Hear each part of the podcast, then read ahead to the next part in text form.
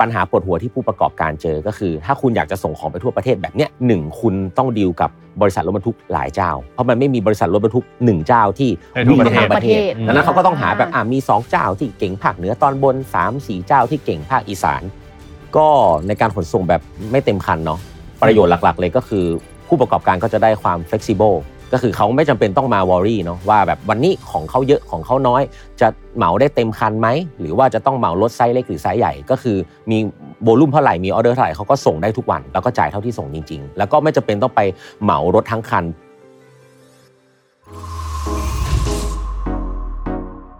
Mission to the Moon. Continue with your mission.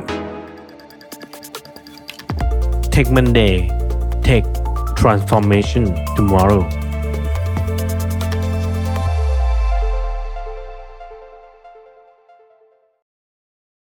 สวัสดีครับยินดีต้อนรับสู่รายการ Tech Monday ครับ วันนี้คุยกับผมแม็กรุ่งฤทธิ์เจริญสุภกุลและพอลลี่ปุญญนุชสุนทรบรรชัยครับ ค่ะ ขอยินดีต้อนรับคุณก้องเข้าสู่รายการ Tech Monday นะคะ ก่อนอื่นขอให้คุณก้องแนะนำตัวให้ท่านผู้ฟังหน่อยค่ะ ได้ครับ สวัสดีครับ ผมชื่อก้องสรวิทย์นันตกุลเจริญครับ เป็น COO และ Co-founder ของบริษัท Apex Solution ครับผมครับคุณก้องครับเอ่อถ้าเกิดว่าเราจะพูดถึงเรื่องของการขนส่งของจากจุด A ไปถึงจุด B เนี่ยเอ่อ คุณก้องพอจะเกริ่นให้ท่านผู้ฟังฟังหน่อยว่าเเรามีโซลูชันหรือเรามีวิธีการทำอะไรได้บ้างไหมครับ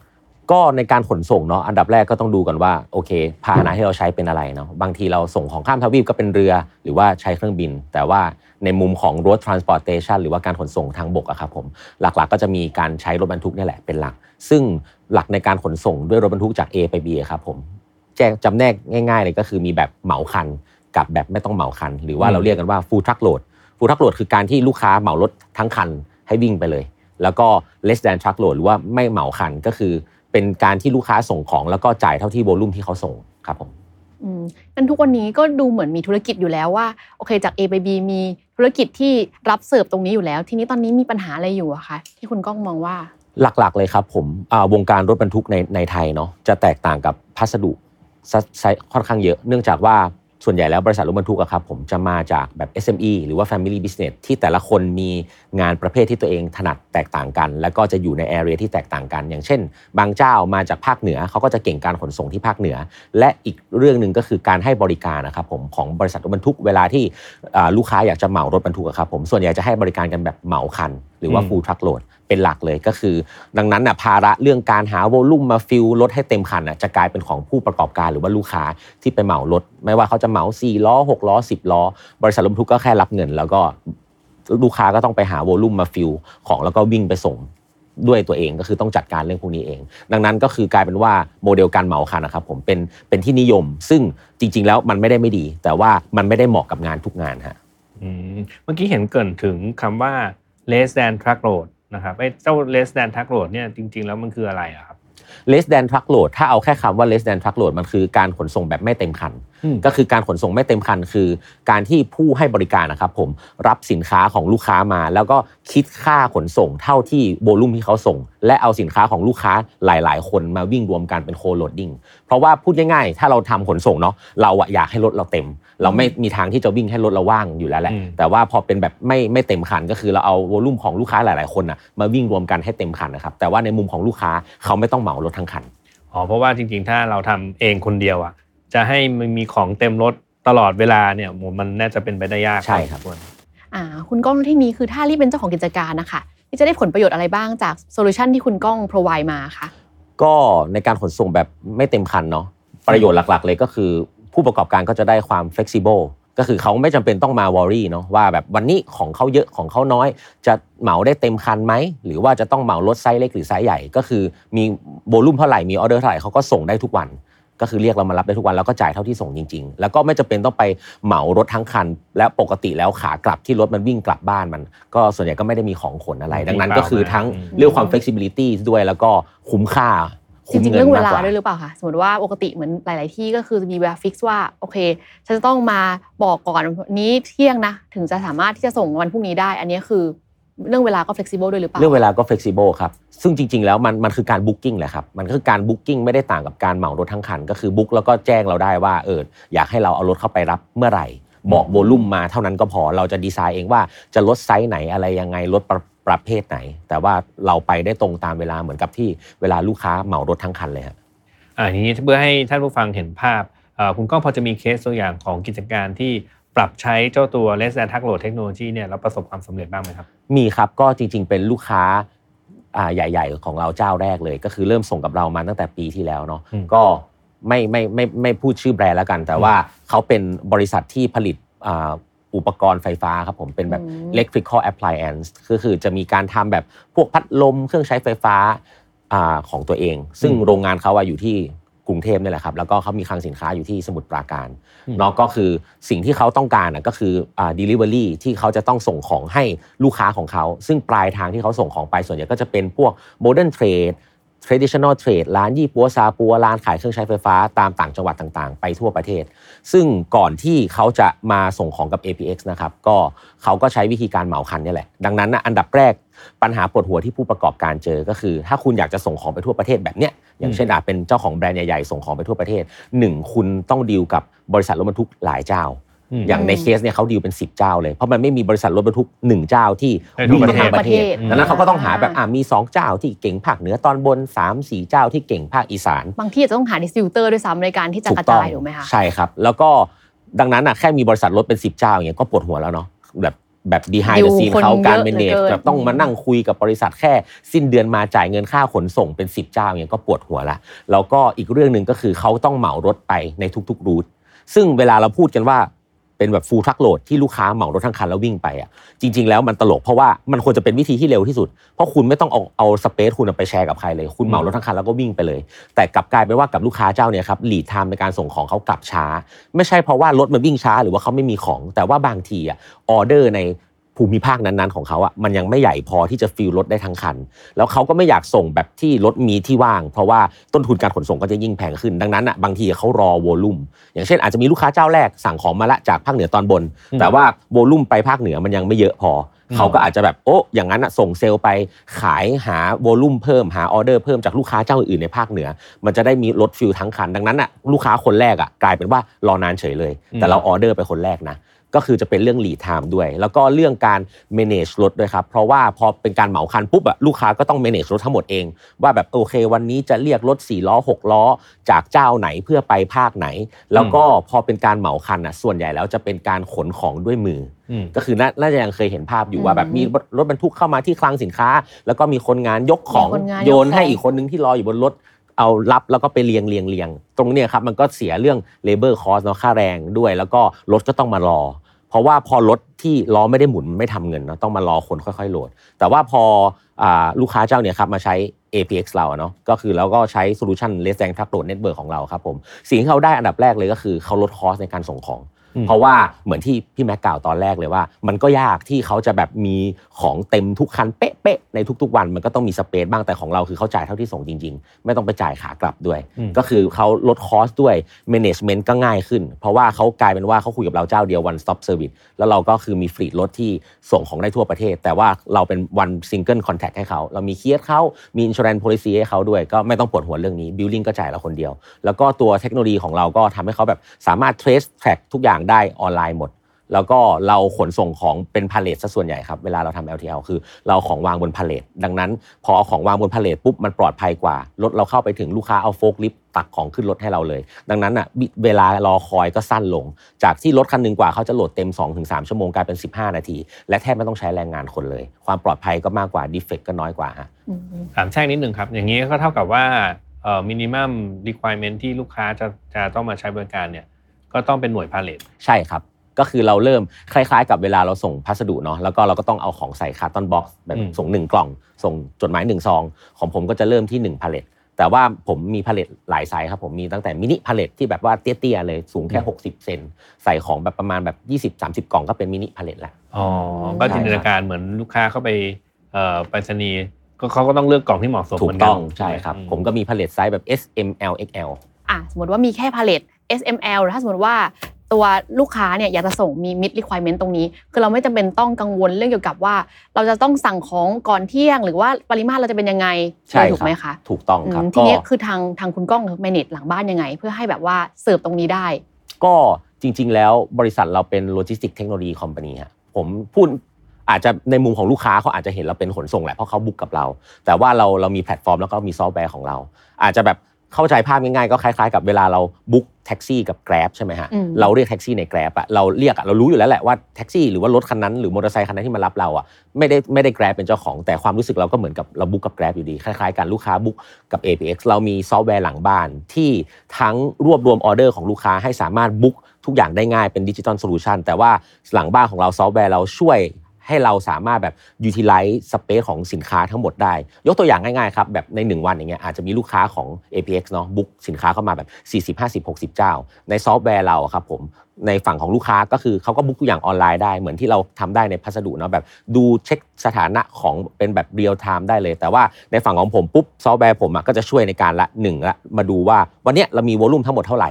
ปลายทางไปที่ไหนบ้าง อะไรจะไปในทิศทางเดียวกัน แล้วเราก็สามารถกระจายงานนั้นนะให้บริษัทรถบรรทุกที่วิ่งในเครือข่ายเราได้ เหมือนเราส่งงานให้ Grab ว่าโอเคอืมเจ้านี้ วันนี้คุณต้องเอารถ 18 ล้อเข้ามา 1 คัน รับของของผมไปภาคเหนือ เจ้านี้รอที่ภาคเหนือเดี๋ยวจะมีของไปลง แล้วก็ต้องเอารถเล็กไปกระจายสินค้าให้ผม ผมก็ใช้ซอฟต์แวร์เนี่ยจ่ายงานให้เขาด้วย จริงๆก็ดีนะคะ เพราะว่าสุดท้ายแล้วเหมือนกับว่าจริงๆ ถ้าเป็นรถบรรทุกเนี่ยอาจจะต้องคิดถึงขากลับอย่างที่บอกว่าใช่ครับขากลับเนี่ยจะขนส่งอะไร เพราะว่าบางทีเราส่งไปเชียงใหม่อะเราเอาสนใจแค่ขาไปแต่ขากลับเราก็ไม่รู้ว่าจะส่งอะไรกลับมากรุงเทพเหมือนกันครับ จริง ๆ ปัญหานี้เนี่ยผมเคยอยู่ในใน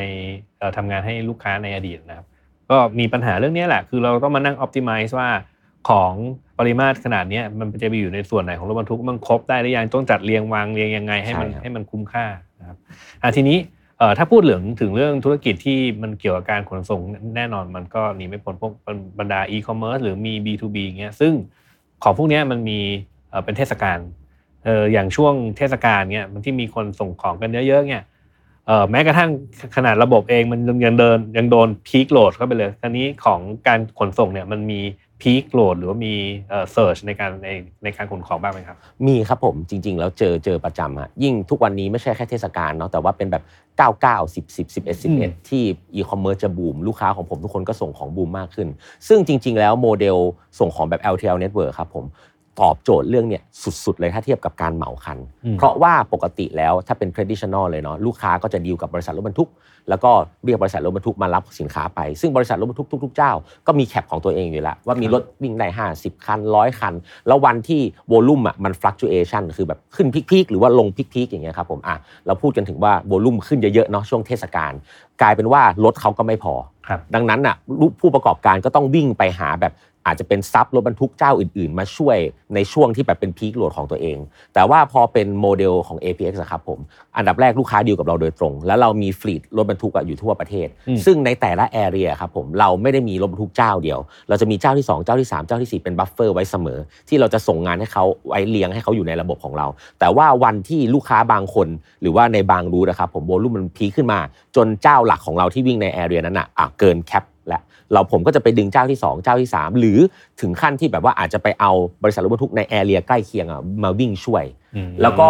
ถ้าเป็นบริษัทรถบรรทุกทั่วไป พอเกิน cap ปุ๊บ ทำอะไรไม่ได้เนาะจะให้ผมแบบซื้อรถเพิ่ม เพื่อมาแค่รองรับเทศกาลก็ไม่ make sense แต่ว่าพอเป็นแบบ network แบบเราอะครับผมผมสามารถแบบว่าดึงบริษัทรถเอาเจ้าใหม่ๆ มาช่วยจอยได้ในทุกสถานการณ์ ดังนั้นอะความ fluctuation ของ volume อะมันถึงเหมาะกับการขนส่งแบบ less than truckload มันเหมือนกับถ้าเออมันเหมือนอะไรนะเอ่อ transportation on เหมือนเป็น cloud รูปแบบหนึ่งเลยนะใช่ครับขยายได้ dynamic แบบมถูกต้องฮะสะดวกก็เอิ่มครบตอบความต้องการอืม ทีนี้พูดถึงเทคโนโลยีบ้างค่ะ คือเดี๋ยวตอนเนี้ยอะไรบริษัทอะไรก็เอา AI มาใช้ ทีเนี้ยของ APX อะค่ะ คุณก้องพอแชร์ได้ไหมคะว่า AI มาช่วยคุณก้องในจุดไหนบ้าง หลักๆที่ช่วยเลยครับผมก็คือการ utilize volume ของของที่เข้ามาในระบบเราเนี่ยครับขยายความจากที่ผมเกริ่นไปตอนแรกเนาะก็คือ System ของเราอะก็จะช่วยทีม Operation เราละในการแบบจำแนกงาน อาจจะมีลูกค้า บุ๊กสินค้ามาเยอะมากเลย แต่ก็จะจำแนกว่าวันเนี้ยเรามีโวลุ่มกี่คิว กี่กล่องไปแต่ละภูมิภาค ซึ่ง AI ในระบบเราครับจะช่วยในการ 1 ช่วยคำนวณว่าแล้วใช้รถไซส์ไหนแบบไหนวิ่งคุ้มที่สุด อย่างเช่น ผมมีของประมาณแบบอะห้าสิบหกสิบคิวที่จะต้องวิ่งไปที่ภาคเหนือจากลูกค้าหลาย ๆ เจ้ารวมกัน AI ก็จะคำนวณมาแล้วว่าโอเค ถ้าเป็นของปริมาณเนี่ยคุณควรเรียกรถ 18 ล้อ 1 คันเข้ามา แล้วก็ยังช่วยในการ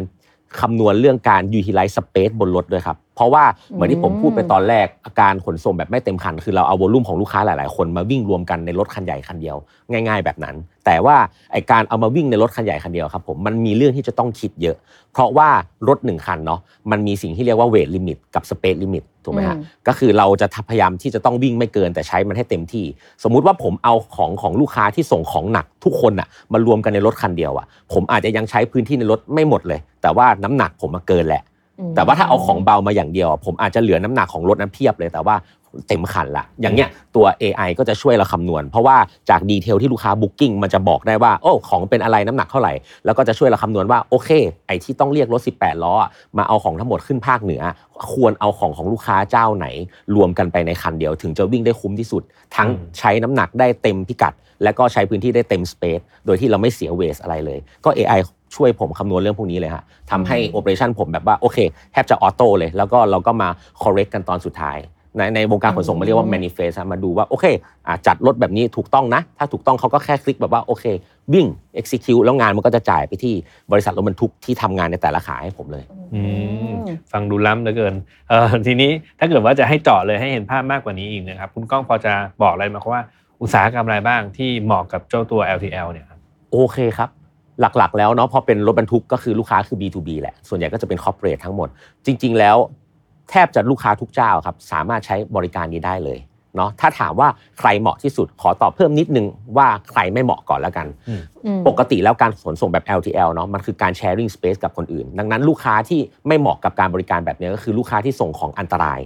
dangerous goods พวกสารเคมี วัตถุ Wi-Fi พวกของอย่างเงี้ยครับตามกฎหมายมันกำหนดว่ามันไม่ควรไปวิ่งรวมกับของคนอื่น ดังนั้นการเหมาคันทั้งคันนะตอบโจทย์ที่สุดสำหรับเขา หรือเป็นกลุ่มลูกค้าที่เป็นโคเชนส่งของสดอย่างเงี้ยครับก็เป็นการเหมาคันจะดีกว่า แต่ว่าถ้าเป็นลูกค้าที่ทำ dry cargo ทั้งหมดของทั่วไปที่เราเห็นกันในชีวิตประจำวันนะ LTL ก็สามารถส่งได้หมดเลย แต่ว่าลูกค้าที่จะ benefit หรือว่าเหมาะกับ LTL มากที่สุดอะครับผมคืออันดับแรก ถ้าตามอุตสาหกรรม คือลูกค้าที่ส่งของที่ค่อนข้างมี value เป็น high value good อย่างเช่น พวกอุปกรณ์อิเล็กทรอนิกส์พวกอุปกรณ์เทคโนโลยีต่างอืมๆเนื่องจากว่าของแบบเนี้ย volume มันไม่ได้มาก แต่เขาต้องการความ secure ที่ค่อนข้างสูง ความเป๊ะ แล้วเราขนทุกอย่างด้วยพาเลทมันปลอดภัยกว่า ตรงเวลากว่า แล้วก็พอ volume เขาไม่ได้มาก บางทีแล้วอะเขาเหมารถทั้งคันอะมันไม่คุ้ม แต่ว่าของเขามัน high value มากๆ ดังนั้นอะกลุ่มเนี่ยจะค่อนข้างตอบโจทย์กับ LTL อื มมากมากที่สุด แต่ว่าจริง ๆ แล้วลูกค้าอุตสาหกรรมไหนก็ส่งกับเราได้อืมแล้วก็ถ้าเป็นขนาดของลูกค้าครับผมจริง ๆ แล้วอะผู้ประกอบการเนาะที่ใช้ LTL ได้ประโยชน์สุด ๆ เลยอะคือผู้ประกอบการตั้งแต่ไซส์เล็ก ถึงไซส์กลางค่อนใหญ่อืมเพราะว่ากลุ่มเนี่ยอันดับแรกเลยเขาไม่ได้มีโวลุ่มมหาศาลต่อวัน ที่จะสามารถเหมารถพ่วง 18 ล้อวิ่งได้ทั้ง ทุกวันเนาะถ้าคนที่ทำอย่างนั้นได้ในประเทศไทยมีมีอยู่แค่ไม่ไม่ได้กี่บริษัท ดังนั้นนะกลุ่มลูกค้าพวกเนี้ยจะเป็นกลุ่มที่ suffer กับการที่จะต้องเหมาคัน แล้วต้องมาปวดหัวว่าเอามีของเต็มหรือไม่เต็มเอาวันนี้เหมาปิกอัพวันนี้เหมารถใหญ่ ซึ่งการขนส่งอะครับผมยิ่งใช้รถเล็กวิ่งอะมันยิ่งไม่คุ้มถ้าเอารถเล็กวิ่งในระยะไกลๆอะ cost ในการขนส่งจะสูงกว่าการใช้รถใหญ่วิ่งอืมก็ลูกค้าเนี่ยในกลุ่มเนี่ยของมีมูลค่าสูงๆ แล้วก็กลุ่มลูกค้าที่ไม่ใหญ่มากแบบไซส์เล็กไซส์กลาง ซึ่งมี ปริมาณค่อนข้างเยอะในประเทศไทย จะเหมาะกับการขนส่งแบบ LTL ครับอืมตะกี้คุณก้องเหมือนเกรินคำถามหน้าไปแล้วค่ะว่า LTL มีส่วนช่วยในการขยายธุรกิจอ๋อในกลุ่มของ middle size กับ medium size ใช่ไหมคะทีนี้พี่อยากให้เอ่อเจาะดีเทลนิดนึงว่ามันอย่างไรบ้างอะไรเงี้ยนอกจากที่ว่าอ่าขนส่งช่วยให้แบบไม่ต้องคิดถึงเอ่อเหมาคัน ก็คือคิดแค่รอบเดียวมากขึ้น แต่ว่ามีตัวอย่าง case study ไหมคะว่าอย่างไร มีเลยครับผมก็ตอนผมผมเริ่มทำแรกๆเนาะมีลูกค้า walk in อันนี้เป็น real case เลย ลูกค้าเจ้าเนี่ยเป็นบริษัทที่ทำ เป็นเหมือนแบบ family business เขาทำเรือคายัคเรือคายัคที่เราเอาไว้พายเล่นนะครับโรงงานเขาอยู่ระยอง ซึ่งเป็นเรือคายัคแบบไทยเลย homemade แบบว่าเขาทำขึ้นมาเองแล้วคุณภาพดีด้วย ซึ่งเราก็น่าจะพอเดากันได้ว่าลูกค้าของเรือคายัคก็คือโรงแรมโรงแรม รีสอร์ทที่อยู่ติดทะเล ดังนั้นลูกค้าเขาจะอยู่ภาคใต้แบบโรงแรมที่กระบี่ที่ตรังที่ภูเก็ต ซึ่งเวลาที่โรงแรมสั่งเรือคายัคอะครับผมอันดับแรกเขาแบกเรือคายัคไปส่งไปรษณีย์ไทยไม่ได้ เพราะมันใหญ่เกินไป ซึ่ง solution ที่เขามีตอนเนี้ยคือเขาก็ต้องเหมารถปิกอัพหนึ่งคัน ซึ่งบางทีอะใส่เรือขยักแค่2อสามลำแต่จริงๆมันใส่ได้เยอะกว่านั้น แต่ว่าลูกค้าสั่งแค่2อสามลำแล้วก็ต้องวิ่งไปส่งทำให้เผลอๆบางทีอะครับผมถ้าออเดอร์ไม่ใหญ่อะค่าขนส่งอะแพงกว่าค่าเรืออีก เลยทำให้เขาสูญเสียอ่าความสามารถในการแข่งขันตรงนี้ไป เพราะว่าบางทีลูกค้าสั่งแค่2อสามลำอย่างเงี้ยค่าเรือขยักอาจจะแบบสี่ห้าหมื่นแต่ค่าเหมารถวิ่งจากระยองลงไปภาคใต้ก็หมื่นสองหมื่นแล้วเหมือนกัน ซึ่งค่าขนส่งมันแพงเกินไป แต่ว่าพอเขามาติดต่อเรา แล้วก็ใช้การบริการของของ APX ครับผมเป็นแบบ LTL เราก็คิดแค่เรือขยักเขาแล้วเราก็เอาเรือขยักเขาอะไปวิ่งกับของชิ้นอื่น เอาไปใส่ในลายฮอใหญ่ๆของเราที่มีของของลูกค้าหลาย ๆ คนรวมกันผมก็เอาเรือขยักสอดเข้าไปข้างบนเลย แล้วก็วิ่งส่งจากที่เขาส่งเหมาคันทีหนึ่งหมื่นสองหมื่นบาท เหลือแค่เขาส่งเรือลำหนึ่งแบบพันสองพันบาทลงไปภาคใต้โอ้ทีเนี้ยความสามารถในการแข่งขันเขาก็กลับมาเลย ดีมากเลยค่ะถ้าเป็นอย่างนี้ผู้ประกอบการคือยิ้มเลยใช่ครับแล้วทีนี้เอ่อผมถาม challenge มากคือถ้าพูดถึงเรื่องกระบวนการแบบนี้ทำเอ่อทำให้มันดู efficient ในการขนส่งแบบนี้เนี่ยเดี๋ยวนี้มันมีเทอมอีกคำหนึ่งที่เข้ามา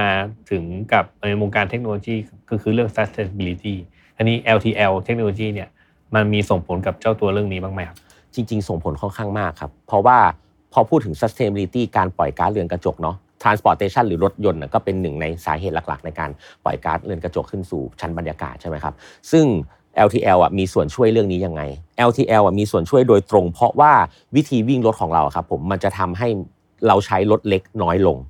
พูดง่าย ๆ ก็คือรถบรรทุกอะครับผมรถทุกคันน่ะมีหน้าที่ที่เหมาะสมของของตัวมันเอง รถขนาดเล็กอย่างเช่น 4 ล้อกับ 6 ล้อครับผมมันเหมาะสมในการทำ first mile กับ last mile เหมือนกับการวิ่งไปรับของของลูกค้าแล้ววิ่งไปส่ง แต่ไม่เหมาะกับการวิ่งไกลๆรถขนาดใหญ่ก็ไม่เหมาะกับการวิ่งมาส่งของตามบ้าน แต่เหมาะกับการวิ่งแบบเชื่อม แต่ละภูมิภาคระยะไกล ซึ่งในไทยปัจจุบันเนี่ยครับผมเรียกได้ว่าถนนการขนส่งของเราอะถูกแบบว่ารถบรรทุกขนาดเล็ก หรือว่ารถปิกอัพอะแบบเรามีเยอะเกินไปพูดง่ายๆ รถรถบรรทุกในในในประเทศไทยที่จดทะเบียนเป็นรถขนส่งอะมีประมาณ 1.2 ล้านคัน8แสนเกือบ9แสนคันเป็นรถปิกอัพล้วนๆ ซึ่งเพราะว่าอืมพอเป็นโมเดลการเหมาคันนะครับผมส่วนใหญ่แล้วอะลูกค้าไม่ได้มีโวลุ่มเยอะที่จะเหมา 18 ล้อวิ่งได้ทุกวัน เขาก็ไปเหมา รถเล็ก ๆ กันแบบ 4 ล้อ 6 ล้อ เราเลยมีรถเล็กเยอะเกินไป ซึ่งโมเดลของ LTL เหมือนที่ผมกล่าวมาทั้งหมดเนาะก็คือเราเอาโวลุ่มของลูกค้าจากสมมติอาจจะมีลูกค้า 5 เจ้า ที่กรุงเทพอยากส่งของไปที่เชียงใหม่ ปกติแล้วเขาก็ต้องแต่ละคนก็ต้องเหมาปิกอัพของตัวเองเลยคนละคัน ก็เอา 5 คนเนี่ยเอา volume ของ 5 คนเนี่ยแทนที่มันจะเป็นปิกอัพ5คัน มาวิ่งเป็นรถ 18 ล้อคันเดียว ดังนั้นอะ sustainability ที่เราให้จากโมเดลเนี่ยก็คือ 1 เราลดรถขนาดเล็กเราเอา volume ที่มันจะต้องกลายเป็นรถขนาดเล็กมารวมกันเป็นรถที่ใหญ่ขึ้น 2 ก็คือโมเดลเราอะพอวิ่งของเข้าคลังแบบเนี้ยครับมันทำให้มันไม่มีขาปะ ขากลับที่วิ่งเปล่า มันลดเรื่องนี้ลงไปได้ ดังนั้นอะเราก็เลย track พวก strategy พวกเนี้ยพวกอ่าตัวเลขพวกเนี้ยครับผมแล้วก็มันก็เลยส่งผลให้เราเห็นชัดๆเลยว่า โอเค วิธีวิ่งรถแบบ LTL อะในระยะยาว มันจะช่วยเรื่อง sustainability แล้วทำให้เราใช้พลังงานคุ้มค่าขึ้นนะอืมผมถาม challenge เพิ่มอีกนิดนึง track ไปถึง carbon footprint เลยไหมใช่ครับผมผม track ไปถึงว่าเราลดต้นไม้ไปกี่แล้วเราแบบ ทำให้ไอ้คาร์บอนที่เราลดตอนเนี้ยครับผมเป็นต้นไม้กี่ต้นแล้วในใน system ผมแท็ซึ่งจริงๆ ตอบโจทย์เอ่อธุรกิจในอนาคตบ้างนะใช่เพราะว่าครับอีกหน่อยอะพอเราพอเราโดนบังคับไอ้เจ้าตัวเรื่องzero carbon เนี่ยมันทุกคนจะต้องตอบคำถามพวกนี้ให้ได้ใช่ครับอืมแล้วทีนี้คือพูดถึงการระดมทุนบ้างคือเข้าใจว่าตอนนี้เพิ่งระดมทุนตัว Pre-A ไปเสร็จแล้วใช่ไหมคะใช่ครับทีนี้ ทาง APX มี plan ขยายธุรกิจไปยังไงบ้างคะ ก็ในส่วนของ Pre-A ที่เราระดมทุนมานะครับหลักๆ แล้วคือเราจะขยายธุรกิจไปเปิดที่มาเลเซียและสิงคโปร์มคือเป้าของเราครับผมคือเราอยากจะขยายไปทั่ว Southeast Asia ซึ่งในรอบเนี่ยในราวระดมทุนเนี่ยเราอยากจะไปเปิดที่มาเลเซียและสิงคโปร์เพื่อที่จะทำทั้งdomestic เหมือนกับที่เราทำในไทย ก็คือสามารถขนส่ง domestic ในมาเลเซียสิงคโปร์ได้ แต่ที่สำคัญกว่านั้นก็คือพอเรามีประเทศที่ 2 ที่มันอยู่ติดกัน มันเราผมสามารถ introduce อีกธุรกิจหนึ่งก็คือ cross border trucking ก็คือการวิ่งรถบรรทุกไประหว่างประเทศเพื่อนบ้านอืมซึ่งหลาย ๆ ท่านอาจจะไม่รู้ว่าไทยมาเลเซียสิงคโปร์ครับ border มันติดกันเนาะอืมมีรถบรรทุกที่วิ่งไปกลับ 3 ประเทศเนี่ยประมาณหมื่นคันต่อวัน แต่ทั้งหมดคือการเหมาคันล้วนอืมๆดังนั้นผู้ประกอบการรายเล็ก ๆ ที่ไม่สามารถเหมา 18 ล้อวิ่งข้ามประเทศอย่างเงี้ยได้ครับผมเขากลับต้องส่งเรือ ทั้งทั้งที่ไทยกับมาเลเซียถ้าขับรถเอาจริงๆ แล้ววันสองวันก็ถึงแต่เรือจะใช้เวลาเป็นสัปดาห์อืมเพราะว่าเขาไม่สามารถเหมารถทั้งคันได้ ดังนั้นนะครับผมก็ใน use of fund รอบเนี่ยผมก็เลยเอาไปเปิดมาเลเซียสิงคโปร์ทำทั้ง domestic แล้วก็ทำให้มันวิ่งเชื่อมกันเลย ลูกค้าผมที่ไทยก็จะมี destination มากขึ้น กลายเป็นว่าจากรับของส่งของจากที่ไหนก็ได้ไปที่ไหนก็ได้ในไทย เป็นที่ไหนก็ได้ไปที่ไหนก็ได้ในไทยมาเลเซียและสิงคโปร์ครับครับก็ในรอบนี้เราตั้งใจจะทำแบบนั้น ฟังดูแค่เทคโนโลยีก็น่าสนใจแล้วนะครับแล้วนี้คุณก้องครับ APX เนี่ยมองในอนาคตเนี่ยอยากจะให้วิชั่นเป็นเป็นแนวทางไหนหรืออยากจะให้คนดูรู้จักกับ APX ยังไงบ้างก็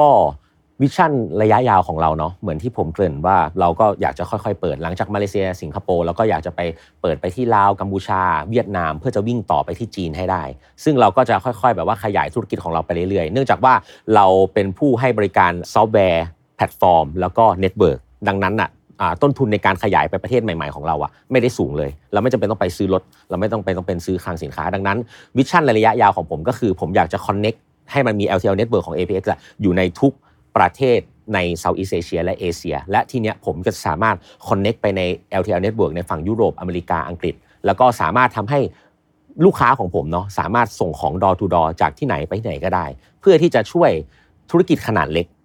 เป็นหลักเลย เพื่อที่จะขยายการความสามารถในการแข่งขันของเขาเพราะผมเชื่อว่าโลจิสติกก็เหมือนถนนเนาะเมืองที่ถนนดี ก็มีการค้าขายที่ราบรื่น ผมอยากให้แบบอาจจะเป็นแบบช่างฝีมือไทยอย่างเงี้ยแบบโอ่งมังกรที่ราชบุรี หรือว่าคนที่ทำงานแกะสลักเนี่ยมีฝรั่งเดินมา แล้วบอกว่าโอ้ยผมชอบ ไม้แกะสลักตัวนี้จังเลย ช่วยส่งไปให้ผมที่แฟรงก์เฟิร์ตได้ไหม แล้วเขาเข้ามาในแอปพลิเคชันผมแล้วกดเลยว่ารับของที่เนี่ยหน้าบ้านเขาไปที่หน้าบ้านลูกค้าแบบดอทูดอที่แฟรงก์เฟิร์ตแล้วออกราคามา แล้วเขาไม่จำเป็นต้องไปจ่ายเหมาอะไรให้วุ่นวาย ก็คือเราชาร์จทั้งหมดเป็นแบบ less than truck load พอมันเป็นเรือหรือเครื่องบินแล้วก็เป็น less than container load แล้วก็ไปต่อ less than truck load ที่อีกทวีปหนึ่งดังนั้นก็คืออันนี้คือ vision ระยะยาวของผม ก็เลยอยากให้อ่าผู้คนรู้จัก APX ในฐานะที่เป็นผู้ให้บริการการขนส่งที่ อันดับแรกเลยก็คือราคาเรายุติธรรม